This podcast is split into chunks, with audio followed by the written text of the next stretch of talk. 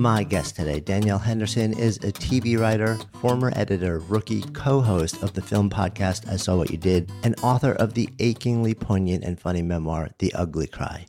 Abandoned at 10 years old by a mother who chose a drug-addicted, abusive boyfriend, she was raised by grandparents who pretty much thought their child-rearing days had ended in the 60s. She grew up, in her words, black, weird, and overwhelmingly uncool in a mostly white neighborhood in upstate New York, which created its own identity crisis. And under the eye-rolling, profanity-laced yet unconditionally loving tutelage of her uncompromising grandmother and the horror movies that she obsessively watched, Danielle found writing as a powerful outlet and form of creative expression, and went out into the world and started to build that as her life and career. And along the way, she's written for many major outlets, TV shows, and as she shares, she drove from New York to Alaska by herself, survived a bear chase, 4 Alaskan winters, junior high school, working in a convent, Aquanet hairspray, acid wash jeans, and the entirety of the Mets' 1987 season, which, as a kid who grew up on Long Island, I remember that season as well. So we talk about it all in today's conversation. So excited to share it with you. I'm Jonathan Fields, and this is Good Life Project.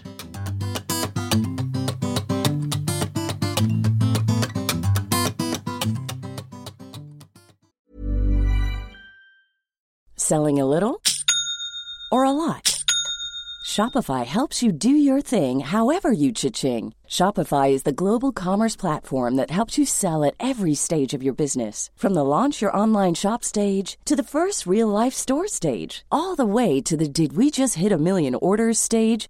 Shopify is there to help you grow. Shopify helps you turn browsers into buyers with the internet's best converting checkout. 36% better on average compared to other leading commerce platforms. Because businesses that grow, grow with Shopify. Get a $1 per month trial period at shopify.com/work. Shopify.com/work. Hiring for your small business? If you're not looking for professionals on LinkedIn, you're looking in the wrong place. That's like looking for your car keys in a fish tank. LinkedIn helps you hire professionals you can't find anywhere else, even those who aren't actively searching for a new job but might be open to the perfect role. In a given month, over 70% of LinkedIn users don't even visit other leading job sites. So start looking in the right place. With LinkedIn, you can hire professionals like a professional. Post your free job on linkedin.com/people today. Good Life Project is brought to you by Understood Explains, a podcast that's like a beacon for parents navigating the special education system. Hosted by Juliana Ortubey, a special education expert, this season is all about individualized education plans, or IEPs. Juliana breaks down complex topics like how to tell if your child needs an IEP in a way that's easy to grasp. I checked out an episode of Understood Explains about the difference between IEPs and 504 plans, and I was struck by the balance of empathy and practical advice. It's not just about understanding the system. It's about empowering parents and caregivers to advocate for their children, which is just so important. So I've known a number of people who've had to literally scramble to figure out how to advocate for their kids when the system seemed to just make it so hard to get the support that they need and deserve. So if you're a parent navigating this world, or even just wondering if it's right for your family, I encourage you to give Understood Explains a listen. Search for Understood Explains in your podcast app. That's Understood Explains. It's like having a roadmap for a journey you didn't expect, making it a little less daunting. We have to start in a really important and maybe touchy area, because from what I understand, you actually recreated rapper Rick Ross's famed jewel pendant of his own face, but with sequins for your husband's face. Yeah, my ex-husband now, but yeah. Ex, right. Yeah, I'm pretty crafty. And, I didn't have access to jewels in grad school or now, let's be fair. And I just love it. Just cracked me up that those pendants were just so present. They're just so present. And, my ex-husband had a beard and glasses, and I thought it would look really funny to kind of recreate it.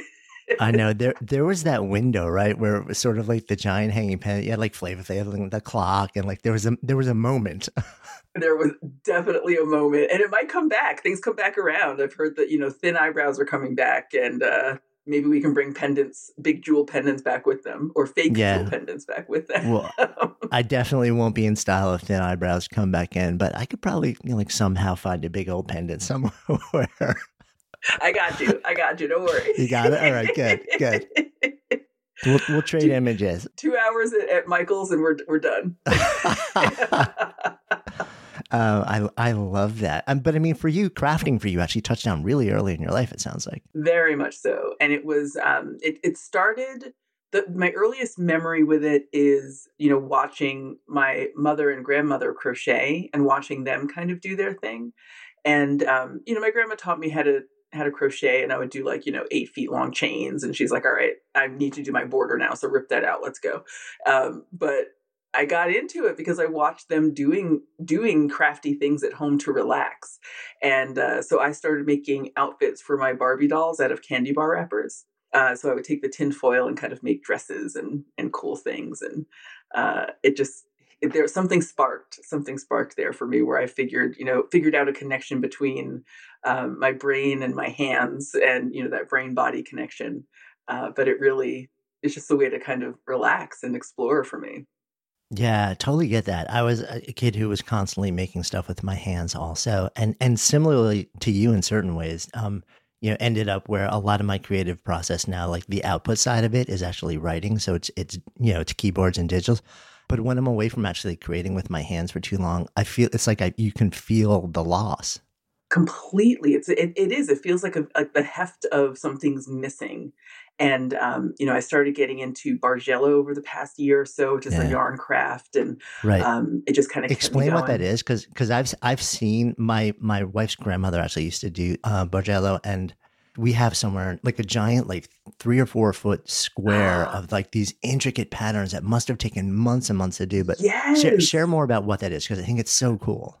So it's a yarn craft that I got into. There's a website called Hello Bargello, and she sells kits, and that's how I got into it. Is just she has these designs and these great kits, but it's basically it's a yarn based craft where you count stitches in multiples of in odd numbers, and you kind of just make small lines. You stitch small lines to create a bigger design. And it's very mathematical and it's very precise, but it's also, much like knitting, it's very easy to get into the rhythm of it.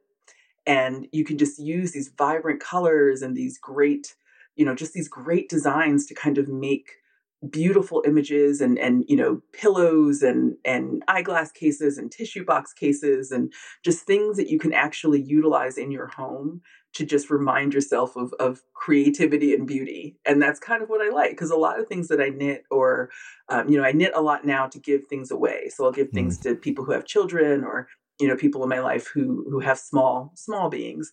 And I don't knit for myself very often anymore. I will now that I'm back in New York. I will be knitting some scarves, but it's nice. It's a nice way to kind of do something for myself. It's one of the only crafts that I do that I keep, for myself. So it's kind of nice. Yeah, I love that. And is the Bargello that I've seen, it's almost like these fractal patterns, like these sort of geometric, symmetrical patterns that sort of expand out and. It's almost like a little bit hypnotic, actually. It is. And the act of creating it is also hypnotic. And oh, no kidding. Oh, yeah. It's just very relaxing and very soothing to kind of create something so intricate, but so easily. So I love it. I love it as a way to just, especially over the past year and a half, just to chill out. And I have made so many things that I'm grateful for. And I did actually make something for a friend. I made her a kind of 1 or 2 foot Bargello pattern and framed it for her because she likes, kind of bright colors and fractal patterns and stuff like that. So, yeah, I love that. And it sounds like you described, when you're younger, it becomes a way to be around your mom and your grandma in a way where maybe there's a little bit more peace. Yes. And I think part of it too is that I figured out pretty early on that as long as I was quiet, I could hang out with them and I would learn more and kind of hear secrets and kind of dig into a little secret life because they forgot I was there. So yeah, I kind of learned that, I kind of gravitated towards indoor things as a kid because I've been pretty observant for most of my life. And I wanted to be around adults. I wanted to be around that life and kind of try to understand, you know, what are they talking about or what are they trying to figure out? And as long as I was quiet, I could do that. So I could, you know, read a book, I could create, I could craft. And it was also a way to connect in a much more calm way with my grandmother and with my mother, which was not a given in my household that we would have that peace or that calmness. Yeah, I mean, and you write about that in a lot of detail in your book. And we'll dive into some of the moments because there are a lot of them. There are so many. But, you know, and nothing's off limits. Nothing is off limits. Cool. And you know, but one of the things that really strikes me about your writing, and it's this book, but it's also your writing beyond that. I mean, it's sort of like almost anything you touch is that you have this astonishing ability to be brutally honest, to talk about painful things, but also to talk about it in a way where you bring humor to it, not as a way to sort of make light of it, but in a way to almost say, and this is all part of a human condition, and there's a lens, you know, upon which I reflect on it now, where I'm maybe not okay with it, but there's something about it where I can paint this with a different, you know, like paintbrush or context in my life. It's a really beautiful and rare ability in, you know, when, and I read a lot, but the way that you can kind of weave profound honesty, hard truths, and a lot of times like, you know, LOL, but for real, like you're actually laughing out loud is really extraordinary. Thank you so much. I think that's something that I wasn't sure if it would translate or not, especially when the book first came out and I was reading some reviews that were focusing either on the humor or on the trauma. And I thought, oh no, did I not get that right? You know, I wanted it to be more cohesive than that, because in my own life, you know, humor has been a balm and it's been a salve to me, of course, but it's been the way that I got through, and it's been kind of something that sustained me through the hard times. And then, you know, to the benefit of hindsight and the beauty of hindsight, being able to look back and say, you know, this was definitely hard, but it was funny. And I think that for me came through a number of years of therapy. There were some things I was able to recognize in the moment that were very funny. But for the most part, the majority of it did come from hindsight and, you know, processing later on. And I think that it was part of the reason I wrote the book is that I, for years, thought, my story's not that important and people have had it so much worse. And like, I got through it. It's okay. But then I really, as I started to evolve and kind of grow into the person that I am now, I realized that the way that I was raised was unique and foundational to who I am. And so when people ask me now, how did you do all of these things in your life? How did you, you know, move to Alaska? And how did you work for the United Nations? And how did you, you know, write for TV? Now I have a text I can give them and say, you know, I was raised by these people. And that's a big part of how I was able to do all of these things. And humor is a huge part of that. I think that, you know, I'm not humorous about the brutality and the trauma, but I tend to be more forgiving of myself through humor. And I think that's something that I learned as a writer over time. Yeah, no. And you definitely feel that. And the other thing that occurs to me is, you know, you say that, you know, okay, so I realize, you know, like my story is not unique, but in fact it is in many ways. It's your story. Nobody else lived it. And at the same time, there are enough moments that can be universally experienced. You know, people can transfer their own facts into it that I love when somebody is willing to sort of be so open about tough moments in life, because if nothing else, like even if there's no redemption at the end of it, there's no like great, you know, fantastic solution. And we all, you know, at least anyone who connects with the story can walk away saying, okay, so I'm not alone. Yes. And I think there's so much power in that. That has been so hugely important in my life. And I've always been a voracious reader. And so books that have done that for me were, you know, like Mary Carr's Lit, or, you know, Jamaica Kincaid writes beautifully about, you know, her life and even in fictionalized ways, Maya Angelou. I mean, just again, when I was younger, like, you know, 10, 11, 12, and just reading some of these women and realizing that I wasn't alone, that was part of the way that I was able to begin healing and to start my journey towards healing, is realizing even the very simple fact that you could talk about it or you could express it. So that was hugely important for me. And I think that I don't think we tend to give ourselves enough credit as people who are in a common humanity, that's a big, powerful thing that you can do to share your story. And it doesn't have to be perfect and it doesn't have to be, specific. It's just sharing parts of yourself is what keeps us connected to our humanity. And so I think it's important for me as a writer to not forget that, because it's very easy to, I'm very hard on myself. So it's very easy for me to say nobody cares about that, or that's not something I need to dig into. But if it's something that I keep, that keeps kind of burrowing in the back of my head, then I'll realize, over the course of a week or a couple of days, I should write about this. It's important to me, which I think is something that I also wrestle with, is this feeling of selfishness and not wanting to be selfish. Mm-hmm. And I want to be a generous person and a generous writer. So I don't hold back, I can't hold back. Yeah. I mean, which, on the one hand is really powerful, because then it resonates, I think, more deeply and more honestly with potential readers. But on the other hand, what you're writing about, especially in The Ugly Cry, is sometimes tough stuff. And it's about some people who are still very much alive and in differing levels a part of your life, And so it's such an interesting tension for me. How do you go to that place where you feel you need to go to honor the thing that's inside of you that has to get out? And at the same time, when you have, that you're writing, at least in part, about relationships of people who are still around, who you still care in some way about the quality of that relationship, how do you dance that really tough line? So much of that work comes before I even get to the page. So, for example, in writing this book, there's nothing about this book that's surprising to my family, because we've talked about this stuff for years. So it wasn't as if I was revealing a secret or talking about something that they had never known from me or from my point of view. So I felt really comfortable writing my story, because we've talked about it. And it doesn't mean that we agree or that we have the same emotions around certain things, but they know how I feel. And that kind of removed a lot of the, a lot of people, I think, when they tend to write memoir, are stopped and stymied by that point of, I don't want to upset the people that are still in my life that are alive.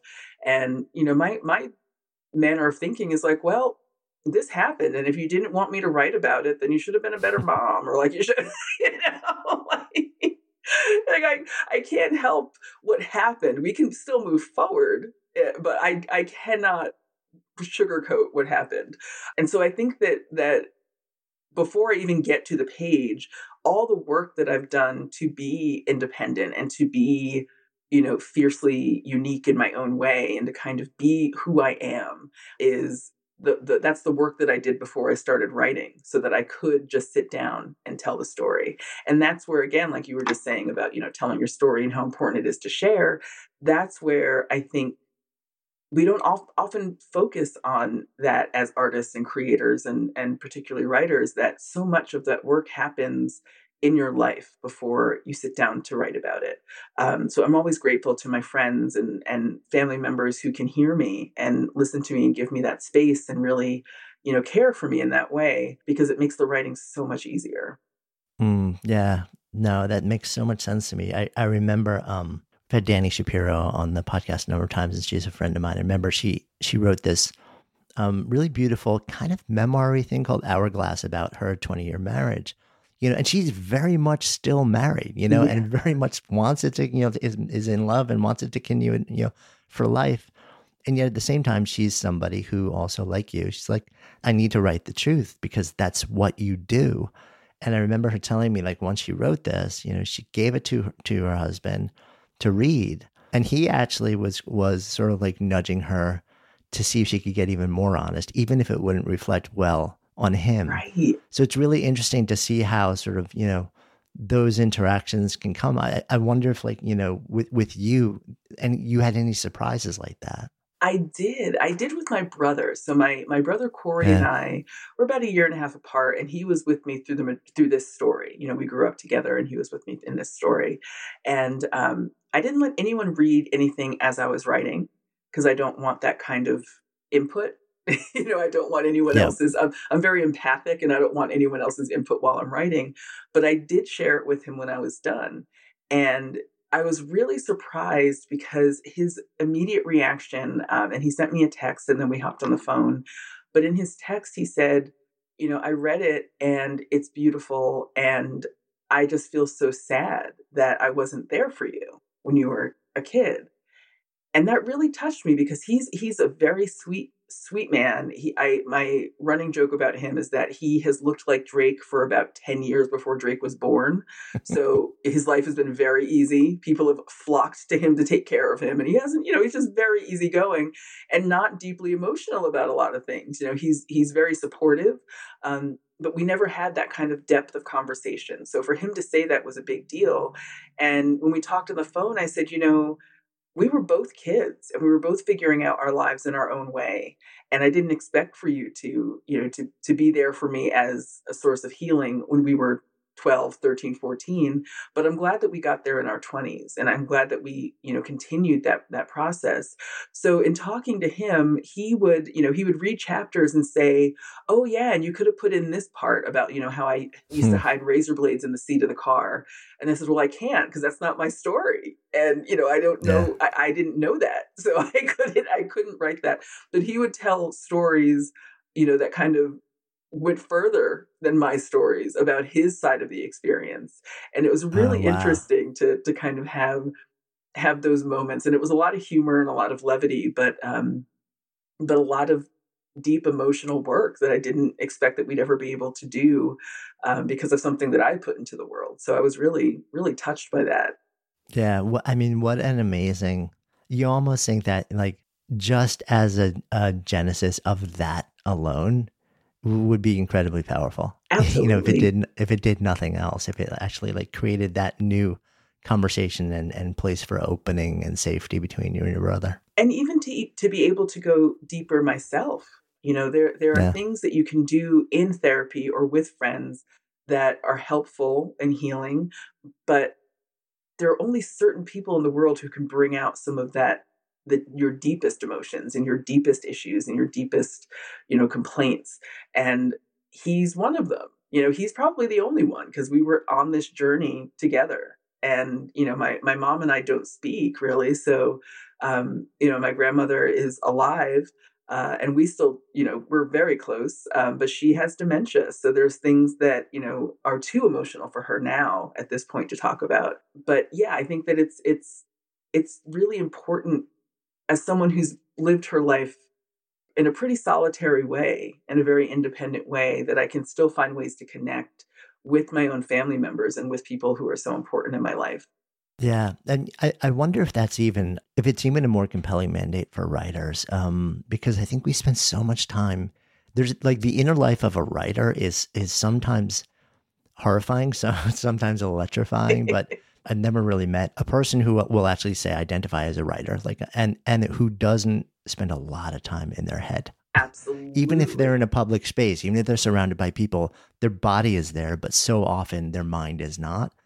And to know that you can sort of like have these moments to pull out of that, to keep pulling out of it, I think is so important. Absolutely. Because that's the work. That's the reason for the work. You know, I think that it probably sounds absurd as someone who just published a book, but I wrote it for myself and I wrote it for my present self. I didn't write it for my teenage self because that kid turned into me. She turned out okay. And I don't think that kid would not have been able to understand a book like this at that time. So I wrote it for my present self as a way to kind of honor my own journey towards, you know, becoming more emotionally stable and sound and, you know, to honor where I've been able to take my life.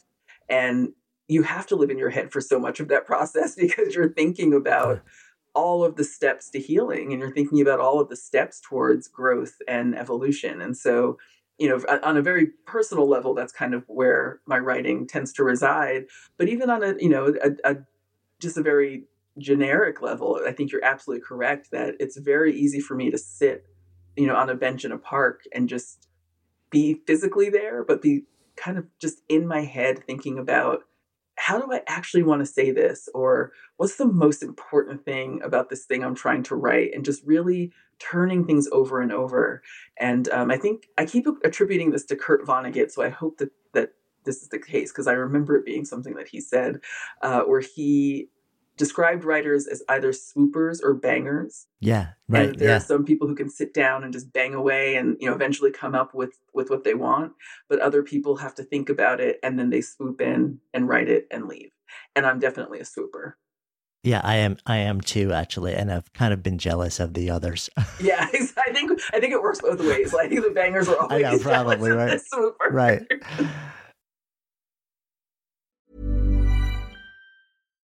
Here's a cool fact. A crocodile can't stick out its tongue. Another cool fact, you can get short-term health insurance for a month or just under a year in some states. UnitedHealthcare short-term insurance plans are designed for people who are between jobs, coming off their parents' plan, or turning a side hustle into a full-time gig. Underwritten by Golden Rule Insurance Company, they offer flexible, budget-friendly coverage with access to a nationwide network of doctors and hospitals. Get more cool facts about UnitedHealthcare short-term plans at uh1.com. I'm Sandra, and I'm just the professional your small business was looking for. But you didn't hire me, because you didn't use LinkedIn Jobs. LinkedIn has professionals you can't find anywhere else, including those who aren't actively looking for a new job, but might be open to the perfect role, like me. In a given month, over 70% of LinkedIn users don't visit other leading job sites. So if you're not looking on LinkedIn, you'll miss out on great candidates, like Sandra. Start hiring professionals like a professional. Post your free job on linkedin.com/people today.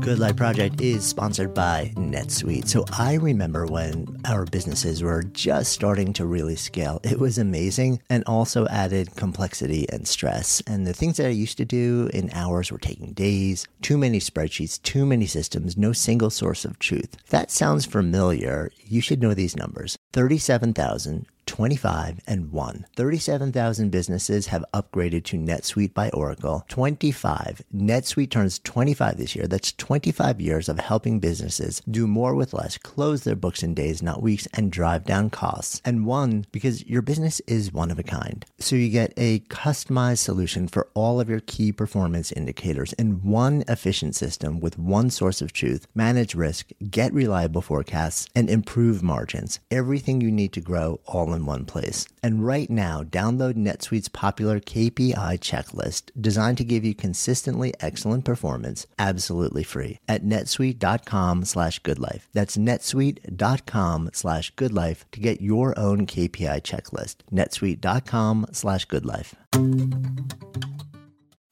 Good Life Project is sponsored by Lexus GX. So have you ever owned something that inspired you to just up your game? For me, it was this high-end mountain bike. I love the ultralight frame, the suspension, the precision gearing, and I realized it deserved to be ridden to its full potential. So I started training harder so I could experience the joy it could give back to me. And it paid off. That bike helped me discover just new levels of performance and straight up joy. When we own exceptional things, they inspire us to do exceptional things. The all-new Lexus GX has an exceptional capability that will have you seeing possibilities you never knew existed. Its advanced technology and luxurious interior mean that wherever you go, you'll never go without. Imagine tackling rugged landscapes with the available 33-inch all-terrain tires and multi-terrain select, then unwinding with the available front-row massaging seats. This is a vehicle that inspires you to go further, to live up to its full potential. So why settle? Live up to the all-new Lexus GX, luxury beyond limits. Experience amazing at your Lexus dealer. But it sounds like we probably have similar process because a lot when I write, so much of it is already sort of like formed in my head that the actual, you know, like when my fingers hit the keyboard, it's almost more transcription at that point. And then you know, like optimizing it and stuff like that. But so much of it is formed in my head and it's been sort of like being written for months, sometimes years. And then it kind of pours out super fast. Absolutely. And I don't know if this is the case with you as well, but at every different level of school that I've been through, I used to think, oh, it's such a drag that I wait till the last minute to write all these papers. And oh, I wish I was the person who could start 3 weeks ahead. But then I realized, in grad school, actually, I realized I am the person that starts 3 weeks ahead. I just started in my head. And so it's not very last minute to sit down 2 or 3 days before and actually type it out because I have started that process already. So that was kind of a nice revelation for me. No, I so feel that. I have a very past life as a lawyer, and our grades would be based on a single essay exam at the end of a semester. And you just, you know, the days of the old blue books. Yes. And they would give you like a 10-page fact pattern. And the question would be like, identify every possible cause of action, argue both sides, and tell me who wins every single one.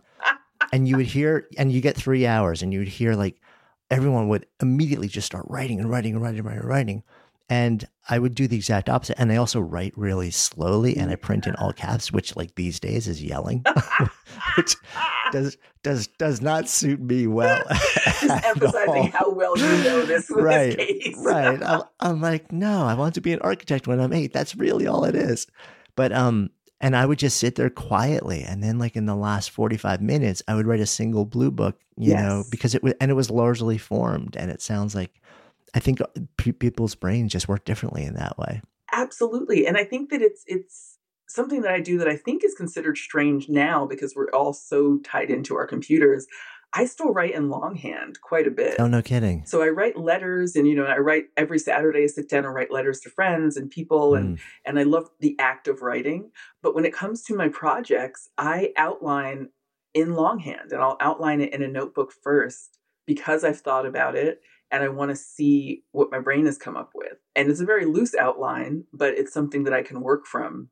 And that helps me kind of keep the order of it together. And it's kind of maybe a stutter step, but it's a way that I can kind of translate what's in my head onto the page. And I love it. I don't think I'll ever stop doing that. I think it's just part of the process, part of the way I work. Yeah, I keep threatening to do that, and I never have done it yet. So it's going to happen because I know that the output is different also when you do it, you know, longhand versus just on a keyboard. I know. Yeah. I've seen the science on like the way that your brain functions differently. And it's I'm so curious about when you can move between the two and how that affects sort of like the final thing that you create.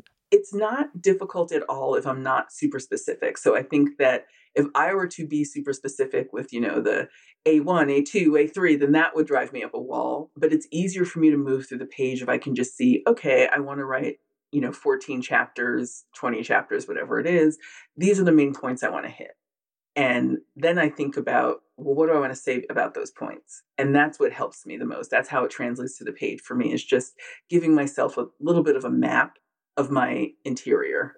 And so that's the part that helps the most. But you know what's fascinating to me about that is that makes total sense to me in the context of writing a nonfiction book, a typical prescriptive book. But in the context of memoir, that's like, which so often is nonlinear and so story driven, that I'm kind of fascinated at the fact that you sort of like, you know, build it out of an outline that's fairly linear. Yeah. And it's linear only in that I kind of feel as a memoirist that I'm mostly reporting, you know, I'm reporting what happened. Mm.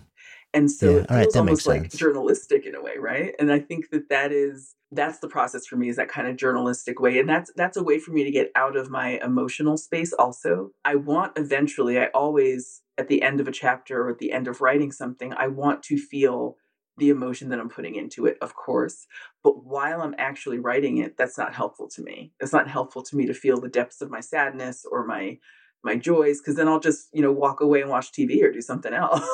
If I'm too stuck in the emotional part, it stops the physical act of writing. So I think it's the way that I learned or taught myself how to get out of that space that would often stop the process for me.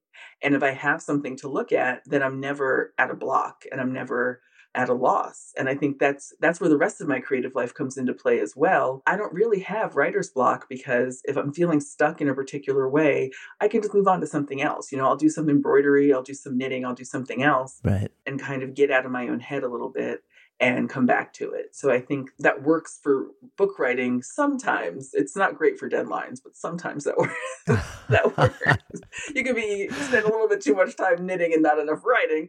Right. But I think that is. Yeah, it's like this knitting feels a lot easier. I'm going to just keep doing this for a while. There's a pattern. There's an immediate end result. I'm just going to keep it going. So yeah, that's part of the, like how I synthesize my entire creative life. Even though I'm emphasizing the writing part of it as a career. Yeah. You said something that my brain translated as, if I get too empathic for the experience of my former self, it can shut down my ability to be sort of like cognitively and creatively functional now in the process. So you'll almost like, you've almost learned to put up some sort of boundary. It's like, I'll go here and then I go into journalist mode, like, and here are the facts. Exactly. And then I come back. So it's almost like you figured out where the edge is, where you can still stay in a generative place, but also go where you need to go. Yeah. And that's something that was, it's almost like a trick. And it's something that I just kind of taught myself because I was experiencing so much of a block with this book. I mean, it took me, 4 years to write, and, it was contracted for one. And I was really surprised by that because I thought like, I know my story. I know what I want to say. It'll be so easy for me to put it out there. But because my memories are so specific and so vibrant, it is difficult for me to stay there for too long. And the part that stopped me is, I think the part that stops a lot of writers, which is, I just lost confidence in myself sometimes. And I lost faith in my ability to say what I wanted to say in a way that felt good or real or true. And I was a big part of why that book took so long to write, because there were so many times where I would go back to this place of dread and just, say to myself, this is not going to be a good book. You shouldn't finish this, or, you don't know what you're saying here, so you shouldn't tell this story. And that's where editors are wonderful people they jump right in and help out. And I love working with my editor in particular, and editors in general, I think, are great at giving the nudge and kind of talking you back and reminding you of why you wanted to do this in the first place and how you wanted to do this in the first place. But I was really surprised to discover that in writing this book, that there were so many times where I just said, it's not worth it. And somehow you kept coming back to it. Yeah. And that's not just the editor. That's also, I mean, I wonder if it's okay. So yes, you had a great editor, and yes, you had other things that you could sort of like redirect your creative juices to for a moment. But also I feel like sometimes there's that thing that stays inside of you that says this still needs to be told. Absolutely. And I still believe it can be told. I haven't figured it out yet, but it needs to get out, and it can get out. So my job is to stay in it, even if I don't want to right now. Absolutely. And that kind of perseverance does not come naturally to me. Like, I am quick to move on and quick to, to put something away. And that was a real lesson in writing this book. And I hope it will make it easier to write the next one, or at least that when I, write the next book, that I'll understand that feeling when it happens. But it's true. There's always that voice. And it was definitely present for me that said, no, there's something here for you that you need. There's a reason why you need to write this. And I think that that's also the really wonderful and gracious part of writing, is that the only time you really have with your work is during that time. Once you put it out into the world, it's not yours anymore.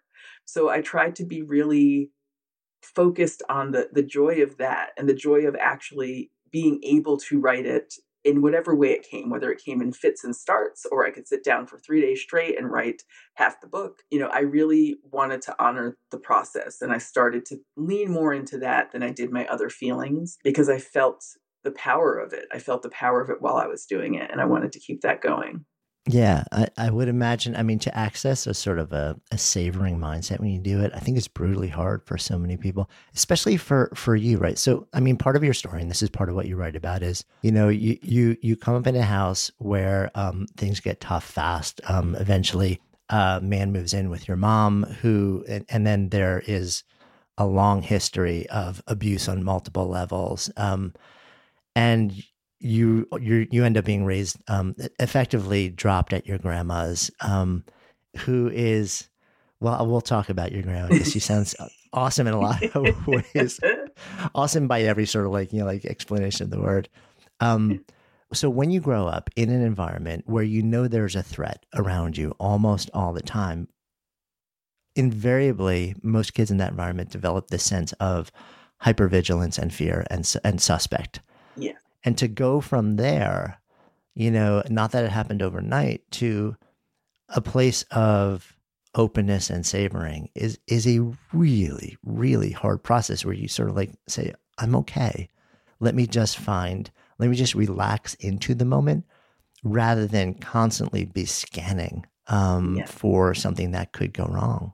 that is not something I think I was effectively able to do until like 3 years ago, truly. I have had a lot of joy in my life. I've had a lot of love in my life, but I always had that hypervigilance, and I was always waiting for the other shoe to drop, always. And it might've been minor, it might've been major, but in every situation, I felt like I had to prepare emotionally for the worst because it could happen. And I think, you know, when I really started doing some deeper therapeutic work and recognizing my own patterns and really talking with my therapist about my greatest fears, which is, and the primary fear being that I wouldn't be able to take care of myself. It's always been first thing, top of mind for me, that I am the only person I can count on to survive. So if it means getting 2 or 3 jobs, I'll get 2 or 3 jobs. If it means moving, I'll move. If it means, you know, whatever it took for me to survive, it's something that became kind of a habitual fear for me, even when I was finally at a point where I was completely fine and I knew I could take care of myself. It took me a very long time to honor that and to accept it. And it affected my whole life, not just my writing life, but it affected most of my relationships and, you know, my relationship with myself. And so I think it's just important to me that I was able to finally get to that point, and really grieve for that kid and that young adult who missed out on so much because she was so worried all the time. But then to kind of really, again, honor the perseverance and the fact that I was able to get myself to a point where I did not have to have that fear anymore. And that fear, it's not just financial, you know, it's the fear of abandonment and the fear of loss and the fear of, you know, not having people in my life that will love me or be there for me. And I was never able to count on my family for financial support, but there's a lot of love there from a lot of people. And I could work the rest of it out once I recognized that I had that, you know, I could kind of work through the rest of it. And I worked really hard to get to a point where I felt like I could take care of myself enough to relax and do the work. And I think that's, again, something that a lot of people don't talk about. I had to find a really strong foundation. I had to build a really strong foundation emotionally before I was ever able to do the kind of work that I do right now. Yeah, I hear that. You mentioned there was a lot of love in your family, and it sounds like, you know, the center of a lot of that was your grandma, who really ended up largely raising you, and your brother, and who sounds like just kind of like a, I mean, literally, she's got to end up on screen, like her character based on her at some point, because like there's such a visuality to her presence that I just kind of I want to, it's in my brain. I kind of want to see what it looks like on screen, but share a bit more about her, because she sounds like quite a woman. Oh yeah, she's a fierce little tugboat of a woman. She's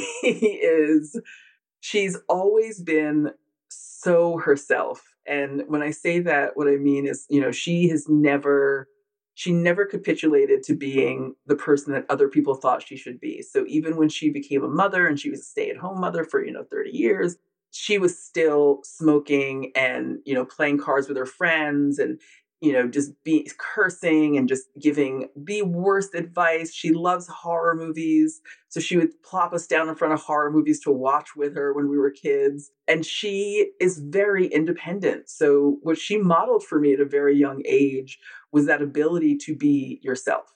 And, you know, I cannot stand the word unapologetic, because I feel like, well, what do you want me to apologize for in the first place? But she definitely lived her life with such a fierceness that it didn't leave room for apology. And in a lot of ways that translated, you know, to a lot of fear on my part. But she leads with love, and she is the very definition to me of tough love, because she's never going to sugarcoat anything.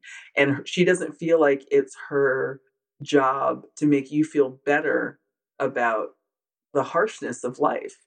And so she never did. She never sugarcoated it. And she always made it so explicit to me, so clear to me, that I was the only person who could control my life and who was in charge of my life, for better and for worse. She really is something else, you know, and she's hilarious. You know, she's very into pop culture. She always has been. So as a kid, that translated to, you know, her stealing our Nintendo that she technically bought for us for Christmas, but we somehow didn't play it for months on end. You know, her favorite TV show is The Walking Dead. She just really loves life, and she loves being herself. And her form of love is not sweet, but it's deeply caring. And she really listens to me. And it's a remarkable thing that at 44 years old, I still have my grandmother in my life. But even more remarkable than that is that we are so close and we're such good friends. And, you know, I just love her completely. She really leads through love, but in a very strange way. Yeah. I mean, she seems to be just an incredibly transparent person. Like if it's on her mind, it's at her mouth. This is the way it is. This is the way the world is. And yet at the same time, it took you a really long, you kept a really big secret from her. There was something inside of you that says, as tough as she is, and as much as I have been shown this model of really complete transparency, even when there was a little bit of certain, you know, like momentary cruelness mixed in with it, like that's just the way that you need to be. You know, your abuse was something that until you really hit this profound breaking point, you didn't share with her. I'm curious, what was it that was inside of you that said, I can't actually go there with her? Part of it was the fear of retribution. You know, she had made it very clear to me that she did not like my stepfather and that she was incredibly angry with my mother for not just being with him, but just the way that she left us. You know, she left us at my grandparents' house one weekend and just never came back. And, you know, she checked in with us a couple of years later and tried to start the process up again. But, you know, we were already gone. You know, my grandmother and grandfather had taken, you know, they were our guardians and we lived with them and we were in our life and immovable at that point. And my mom didn't want us back. She just wanted to be in our life. So my grandmother never hid from me her feelings about how she already felt about those two people. And then seeing that toughness and seeing her anger, I felt like just from my knowledge of her up to that point, she could have been angry at me for not doing something to protect myself. Or she could have been, and that's that child mind, you know, but that's where I was, where she might be mad at me for not stopping this and for not protecting myself. And it was really scary to tell her that I had been sexually abused because she also didn't understand my depression at all. And, you know, her way of dealing with harshness and sadness is get over it and get through it. And I think that's also something that you hear in a lot of Black families and a lot of Black culture is it's part of that survival that we learn in a different way as people who live in this country in such a marginalized way. So there was a lot of misunderstanding from me interpreting how she would understand what I would tell her. And I just was terrified. I was terrified that it would somehow be my fault. And since I already had the fear of having my abuser say things to me like, if you tell someone I'll kill you and, you know, making me feel like I didn't matter, then I felt completely lost and I felt completely alone.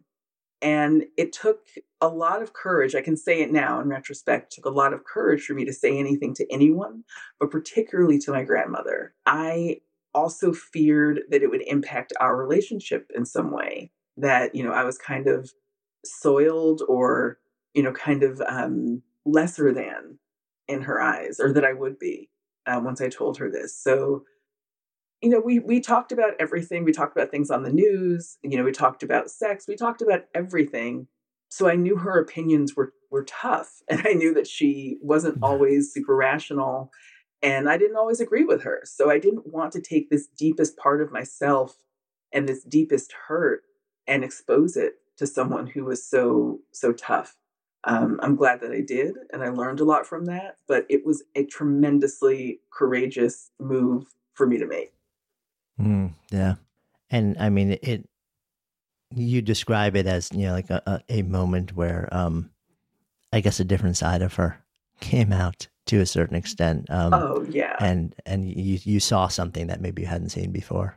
Yeah. That was shocking to me in the best possible way, that her response was so loving and caring. And she didn't jumped to the place where she wanted to, I'm sure she wanted to ask questions and she had so much more to say, but she really just saw me in that moment and focused on me, which is something I hadn't had in my childhood. You know, it was always me and my brother. It was always, you know, we were living with my grandmother until I was 5, and then we lived with my mom, and she was scattered, and then this guy came onto the scene. I'd never had personal attention like that before. And to have it from her and have it be so loving kind of rocked my foundation of what I thought people could be in this world. And I didn't know that she had that in her. I always felt love from her. I always knew that she loved me. I did not know just how much until that moment. Yeah, that's beautiful. Good Life Project is sponsored by Lexus GX. So have you ever owned something that inspired you to just up your game? For me, it was this high-end mountain bike. I love the ultralight frame, the suspension, the precision gearing, and I realized it deserved to be ridden to its full potential. So I started training harder so I could experience the joy it could give back to me. And it paid off. That bike helped me discover just new levels of performance and straight up joy. When we own exceptional things, they inspire us to do exceptional things. The all-new Lexus GX has an exceptional capability that will have you seeing possibilities you never knew existed. Its advanced technology and luxurious interior mean that wherever you go, you'll never go without. Imagine tackling rugged landscapes with the available 33-inch all-terrain tires and multi-terrain select, then unwinding with the available front-row massaging seats. This is a vehicle that inspires you to go further, to live up to its full potential. So why settle? Live up to the all-new Lexus GX, luxury beyond limits. Experience amazing at your Lexus dealer. Selling a little or a lot? Shopify helps you do your thing however you cha-ching. Shopify is the global commerce platform that helps you sell at every stage of your business. From the launch your online shop stage to the first real-life store stage, all the way to the did we just hit a million orders stage, Shopify is there to help you grow. Shopify helps you turn browsers into buyers with the internet's best converting checkout. 36% better on average compared to other leading commerce platforms. Because businesses that grow, grow with Shopify. Get a $1 per month trial period at shopify.com/work. Shopify.com/work. Imagine the softest sheets you've ever felt. Now imagine them getting even softer over time. That's what you'll feel with Bowl and Branch's organic cotton sheets. In a recent customer survey, 96% replied that Bowl and Branch sheets get softer with every wash. Start getting your best night's sleep in these sheets that get softer and softer for years to come. Try their sheets with a 30-night guarantee. Plus, get 15% off your first order at bowlandbranch.com. Code BUTTERY. Exclusions apply. See site for details. Mom deserves the best, and there's no better place to shop for Mother's Day than Whole Foods Market. They're your destination for unbeatable savings. From premium gifts to show-stopping flowers and irresistible desserts, start by saving 33% with Prime on all body care and candles. Then get a 15-stem bunch of tulips for just $9.99 each with Prime. Round out Mom's menu with festive rosé, irresistible berry chantilly cake, and more special treats. Come celebrate Mother's Day at Whole Foods Market. You know, at the same time, there is that fierce sense of independence. So it's sort of like these things were seated in you. Like you said, basically as soon as you're, you know, like done with school, you are out in the world. You know, there's no, hey, here's, you know, we're going to help support you for a while. Or, you know, it's basically like, actually, even before then, you were sort of like, you want money? Go make it. You want to buy something? Completely. Figure it out. So when you go out into the world, I mean, it's interesting also. So you move out of this sort of younger experience into the world. I guess originally thinking that you're going to be a fashion designer, yeah. Starting out at school, not the right fit, end up emotionally and mentally really struggling for a bunch of different reasons and dropping. And, you know, you've been transparent in the way that you've shared, you know, you struggled with depression over the years, you struggled with suicidal ideation, and took time to really go on this sort of like long meandering journey. Not just professionally and say, okay, I'm not locked into this dream that I had, but personally and also geographically. I mean, all different places, including 4 years in an Alaskan fishing village. Yeah. But it feels like you were the whole time it wasn't this random wandering. I mean, maybe this is the benefit of hindsight or me being a complete outsider looking at the long, arc of what you described. It feels like there was something guiding you to keep running different experiments to a certain extent. I'm curious, is that in any way valid? That's completely valid. That's completely valid. And again, in hindsight, I was searching. I was searching for myself out in the world. And at the time I was doing it, and moving and making these decisions, it just felt like, if I don't try this, then what else is there for me? And if I don't leap into the world, I'm just going to be at home in Warwick, sad in the same existence and living, not able to live. I didn't feel like I was able to truly live in Warwick when I was younger. So it's very bizarre that I've just recently moved home. But I think that at the time, it felt like there was nothing to lose. That's also a big part of it. Like I had nothing to lose. I wasn't being held up to any particular standard in my family. And I wasn't holding myself up to any standard other than to just survive. So I felt like, if I'm going to bag groceries, why not bag groceries in Alaska? Why not bag groceries somewhere else and see what happens from that? So I think that, I was definitely looking for something that would give me a better life and that would give me a happier life, even if I couldn't put my finger on it and I didn't know what it was. And I definitely didn't know how to attain it. I wanted to live. I wanted to really live and have experiences that would help shape me into something else. Yeah. It's so interesting to hear you say, there was part of the consideration was I've got nothing to lose, in part because there's no real familial expectation other than I'm not going to ask for money.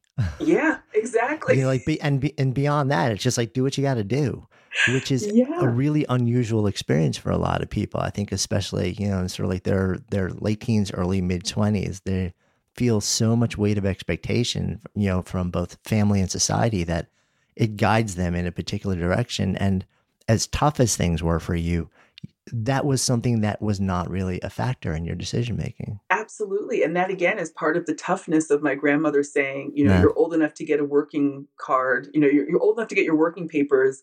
So you should, because if you want to buy anything, if you want anything, you have to buy it.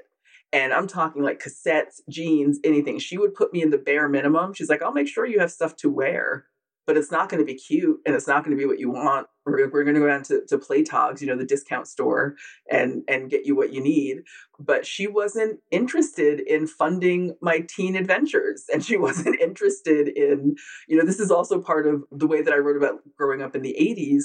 We were kind of the last generation of kids who had that freedom of not having the internet and not having, helicopter parents and not having the weight of expectation. So I learned very, very early on that if I made my own money, I could do whatever I want.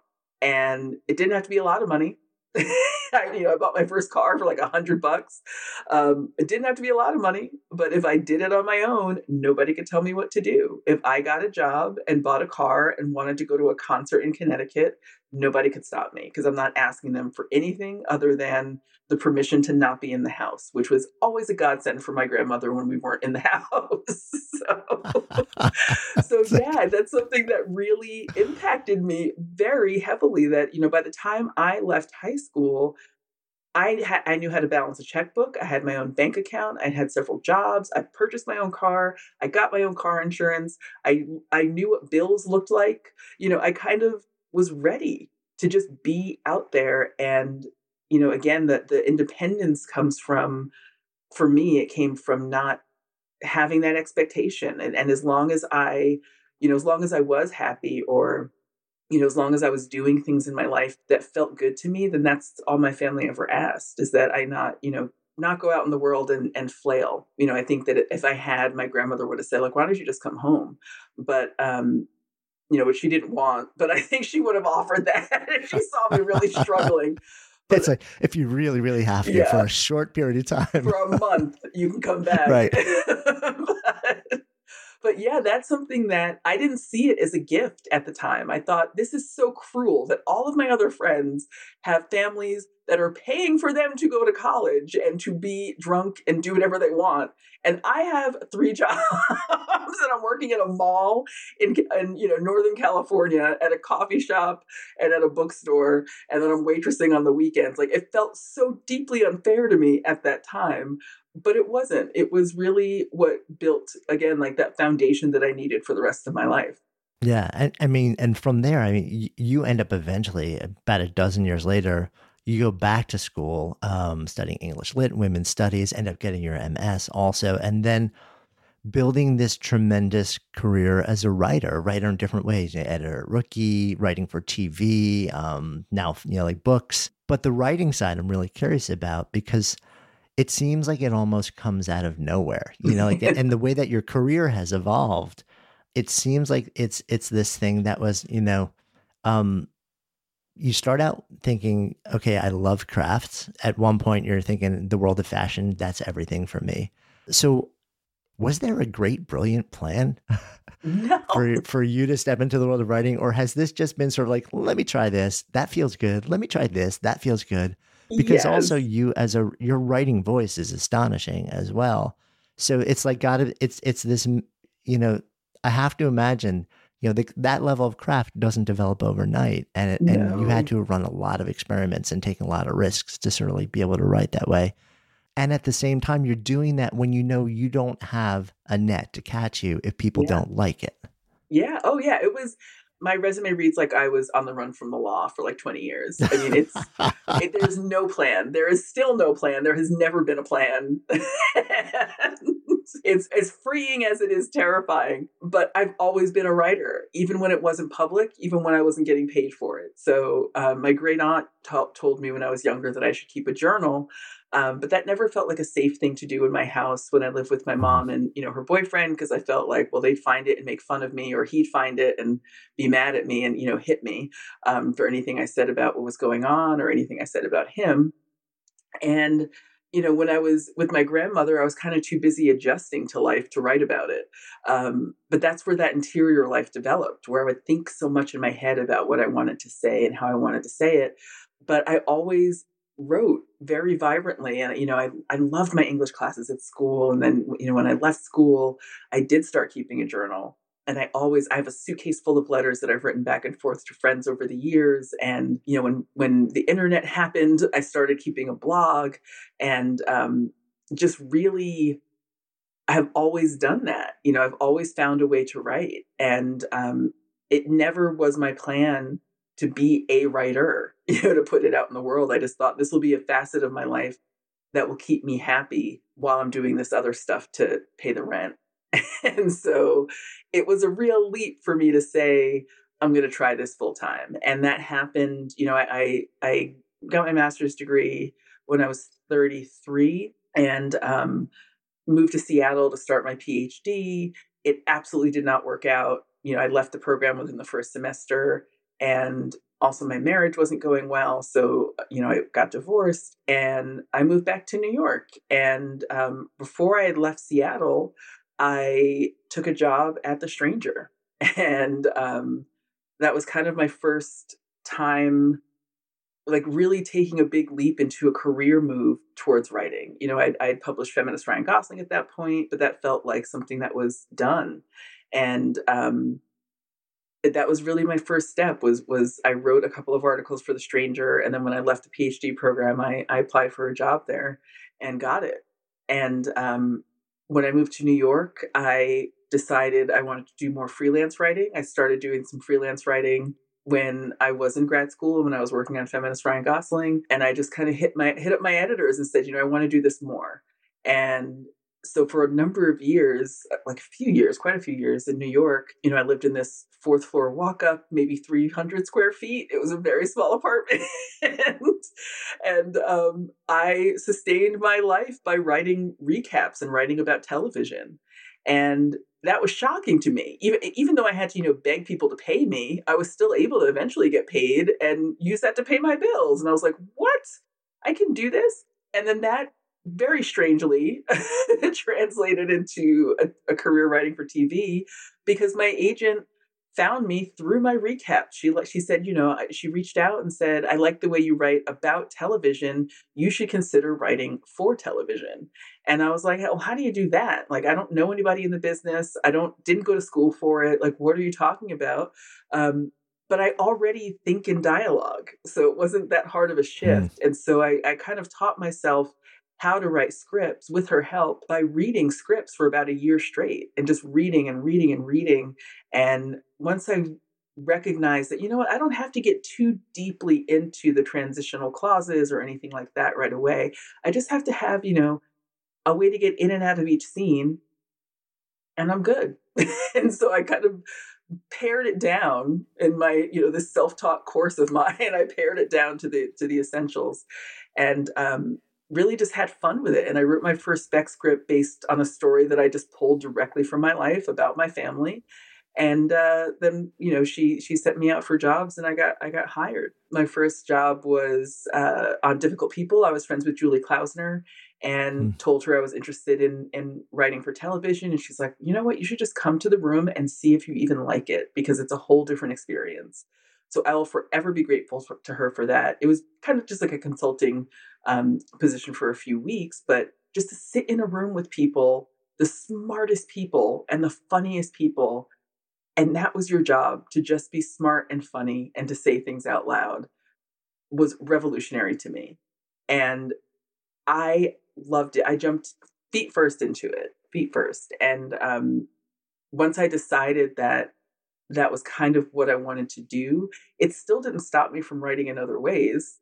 But I definitely, you know, that was the first time I saw a direct and clear career path that was based in writing. When I was freelancing, it always felt like I was kind of piecing things together, you know, whole cloth.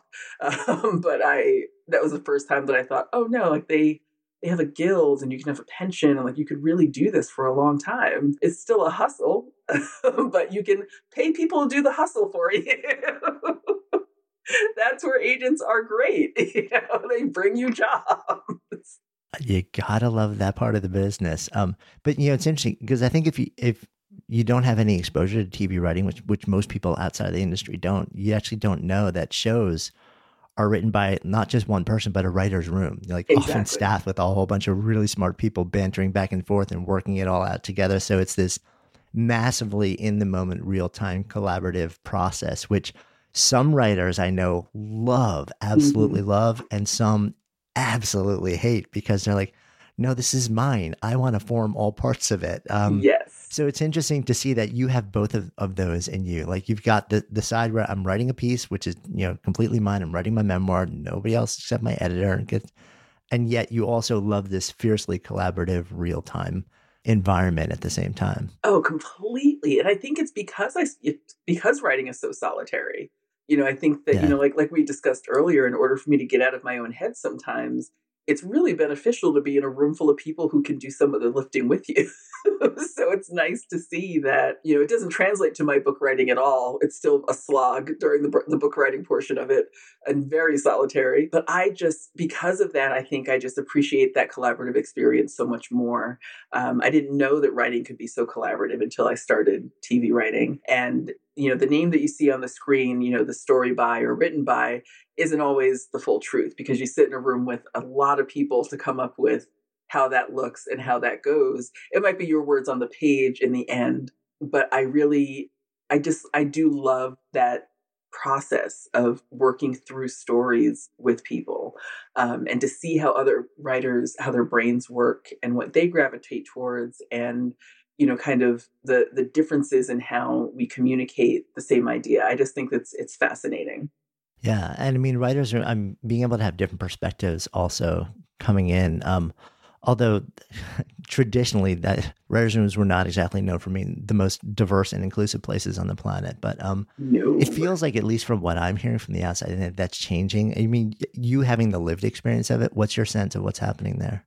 It's a very slow change. I think that the rooms themselves are becoming more diverse. The stories that we're seeing on screen are becoming more diverse. But the people at the top who are still making most of the decisions, there's not a lot of diversity at all. And so that's a real stopgap for a lot of stories making their way to the screen, because if you have people who don't understand what you're saying from your perspective or from your lived experience, they will often not know how to make that show or how to make that show good or how to help you make that show. So there's still a ton of work to do. There have been some big strides, but I think that I'm still far too often the only brown person or woman in a room. And I just started running my first show. I'm running a show for Lena Waithe, and that meant I got to hire my own writers and, you know, kind of really decide what I wanted that room to look like. It was up to me to shape the room. And I learned from all of the horrible experiences I've had and all the bad experiences I had, how to actually make a room that worked. And for me, the key to it was being organized and just being transparent and, hiring the best people I could hire. And once you do that, and if you come to the room with a plan and say, this is what we're doing today, people feel cared for and they don't feel, unmoored, and they don't feel like you're flailing and just it's up to them to figure it out. So I tried to be more of a guiding ship in that way so that I could open the doors to let them do their best work and be their best selves. And I love show running. I love it. I hope I get to do it so much more. But I think that is something that people often forget with writers, is that you can just let us go. You can just let us kind of freewheel for a while, and we will bring you ideas, and we will get there. We will get there, especially as a team. So I think, it takes a lot of trust to be able to do that. But I trust the people that I work with, and I think that it's important for them to know that and to feel it. Yeah, what's interesting is, there, a little bit of what you're describing now is you stepping into the role of creating the safe container, the home, the place where people can step into their selves, like find their voices. It's almost like there's an interesting synergy, like interesting reflection on your upbringing and saying, okay, so now I'm in a place in my life where I can create this space of safety and collaboration and cooperation and letting your voice be heard and developing it and sharing it and knowing that you're going to be okay.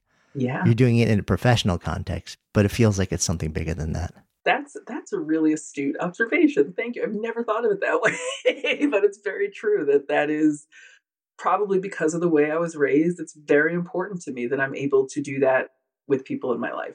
I would always rather be someone who is supportive in that way, because I think that that's what I needed. And it's that this is an age-old tale that you try to give people what you need, or you create things that give you what you thought you needed at the time. But I really did feel for most of my life like if I had the safety and security and love in the very specific way that I needed it at certain times in my life, I could have been the president. I could have been I was a pretty smart kid and I could have done so much more, so much quicker. I don't regret my life at all, any part of it, because every part of it has been so important to being who I am now. But I do think sometimes, I wonder, what if I had that, and who could I have been? So I think that because I know that feeling is so intensely sad sometimes, I don't want people to feel like that. I want to be part of creating the other side of that process where you don't have to wonder what you can do. I just want you to do it. I just want you to go do it. I love that. If people should know, the smile on your face right now is amazing. You're like, yes, let's do this. Great feeling. Yeah. And it feels like a good place for us to come full circle in our conversation. So Thank you. Sitting here in this container of Good Life Project, if I offer up the phrase to live a good life, what comes up? To live a good life, you need to be kind to yourself, be honest to yourself, and not gravitate towards the things that make other people happy, or not gravitate towards what everyone else is doing, and keep your eyes on your own plate. I think that a good life comes from within. It's not something you can grab outside and bring in. So I think that the more time you spend cultivating your true self and really knowing what you love and how to translate that love to other people is where the best parts of life come through. Thank you. Of course. Thank you so much for having me. I could talk to you for 95 hours. Truly, truly wonderful. Hey, before you leave, if you love this conversation, safe bet you'll also love the conversation we had with Ashley C. Ford. You'll find a link to Ashley's episode in the show notes. Even if you don't listen now, be sure to click and download so it's ready to play when you're on the go.